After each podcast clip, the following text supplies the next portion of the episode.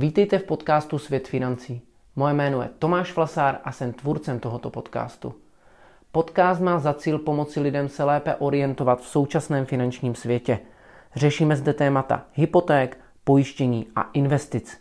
Bavíme si jak o obecných otázkách, tak rozebíráme jednotlivé produkty, na které můžete běžně v praxi narazit. Podcast vychází také ve formě videí na YouTube. Pokud by vás zajímaly nějaké blížší informace konkrétně o mně, najdete je na mých webových stránkách www.tomašfasar.cz. Pokud by se vám podcast líbil, budu velice rád, když dáte like nebo odběr. Teď už nebudu zdržovat a pojďme na následující díl. Dobrý den, moje jméno je Tomáš Flasár, vítejte u dnešního videa. V dnešním videu se budeme věnovat tématu hypoték a povíme se o takové novince a to je změna pravidel pro předčasné splacení hypotéky. Eh, tato změna bude od 1.9.2024 a my si povíme něco málo o ní, jak to bude fungovat. Pojďme na to.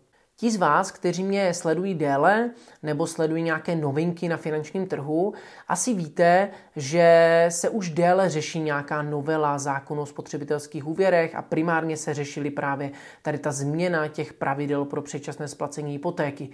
Bylo několik návrhů, už se to řešilo dlouho a v podstatě konečně teda koncem roku 2023 eh, se to dokleplo do zdárného konce, kdy finální návrh vlastně podepsali prezident s účinností od 1.9.2024.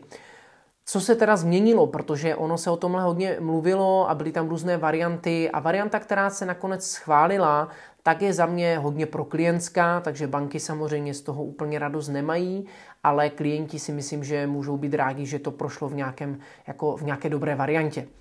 Co se tedy změnilo? Eh, dneska to funguje tak, že pokud mám hypotéku, tak a budu ji chtít eh, doplatit jednorázově, například refinancovat i ve fixaci, tak vlastně aktuálně by mi banka mohla účtovat pouze takzvaně účelně vynaložené náklady. Podle výkladu zákona mi nemůže účtovat nějaké ušlé úroky, nějakou pokutu a tak dále. U většiny bank je to dneska nějaká pevně daná částka dle nějakého sazebníku, může to být pětistovka někde, někde je to 700, někde tisíc korun a tak dále. Takže obecně lze říci, že je to do nějaké tisíci koruny, max tisíc korun zhruba. Je to prostě pár korun. No a to se samozřejmě eh, bankám nelíbí, protože mají strach z toho, že když eh, v čase potom klesají úrokové sazby, což nás nejspíš čeká, že by docházelo k nějaké takzvané bankovní turistice, že by klienti prostě xkrát za fixaci změnili banku a to by samozřejmě tady dělalo trošku binec na tom trhu. Tak chtěli tomu, tomuhle trošku zabránit a v podstatě ta novela, která prošla, je taková, že nově už teda banka mi tam může při takové situaci, kdy teda ve fixaci doplatím hypotéku za nějakých podmínek, povíme si, za jakých to tak není, a nebo refinancuji, tak mě může účtovat už nejenom nějaké administrativní náklady, ale i takzvané nějaké ušlé úroky neboli úrokový rozdíl. Takže když to vezmu jako hodně logicky a laicky, banka si vlastně spočítá, o jaké úroky přišla, které vy byste do konce fixace zaplatili, kdybyste tam jako zůstávali, a versus za kolik by teďka půjčila klientovi vlastně nově peníze a kolik by tam byl ten úrok. A ten rozdíl, na kterým, na kterým vlastně ona tratí, tak to mi tam může vlastně zároveň s těmi administrativními nákladami započítat, což teďka vlastně nemohla. Uh, ale je to zastropováno, maximum je 1%, a je to vlastně počítáno tak, že za každý započatý rok do konce fixace je to 0,25% vlastně z té předčasně splacené částky. Maximum teda to 1% je strop. Co je ale super věc, je, že tyhle nové pravidla platí až na úvěry nově sjednané po tom 1.9.24. Takže pokud já stihnu sjednat úvěr do té doby, a právě bych potom z nějakého důvodu právě, že půjdu sazby dolů refinancoval, tak se mě ještě bude týkat ta, ta původní varianta jenom těch účelně uh, vynaložených nákladů, dokud právě nepřefixuji. Jakmile mi skončí fixace, už se mě bude týkat ta, uh, ty, ty, ty nové pravidla.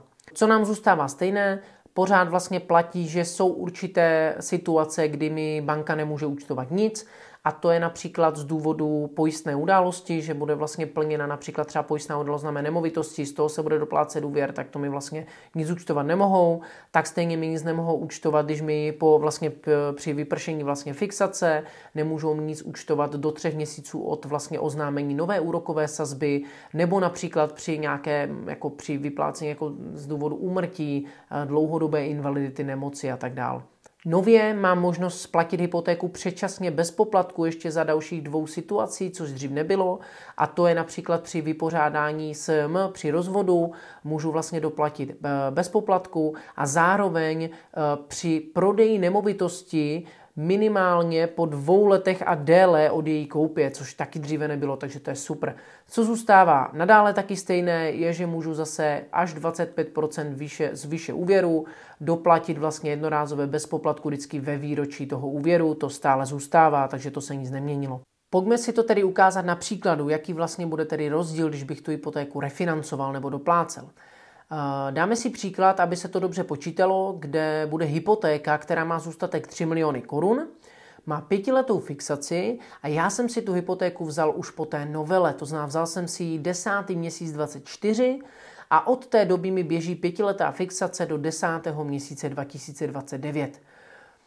Bude, teď samozřejmě tady předpokládáme jako budoucnost, bude se v budoucnu dít, že budou klesat sazby a já si z nějakého důvodu, teda třetí měsíc 26, řeknu, hele, už jsou tady sazby kolem 3%, já jsem si bral v tom roce 24 kolem 5%, už mi to dává smysl, chci zkusit refinancovat, tak si vypočítám, co po mně banka bude chtít.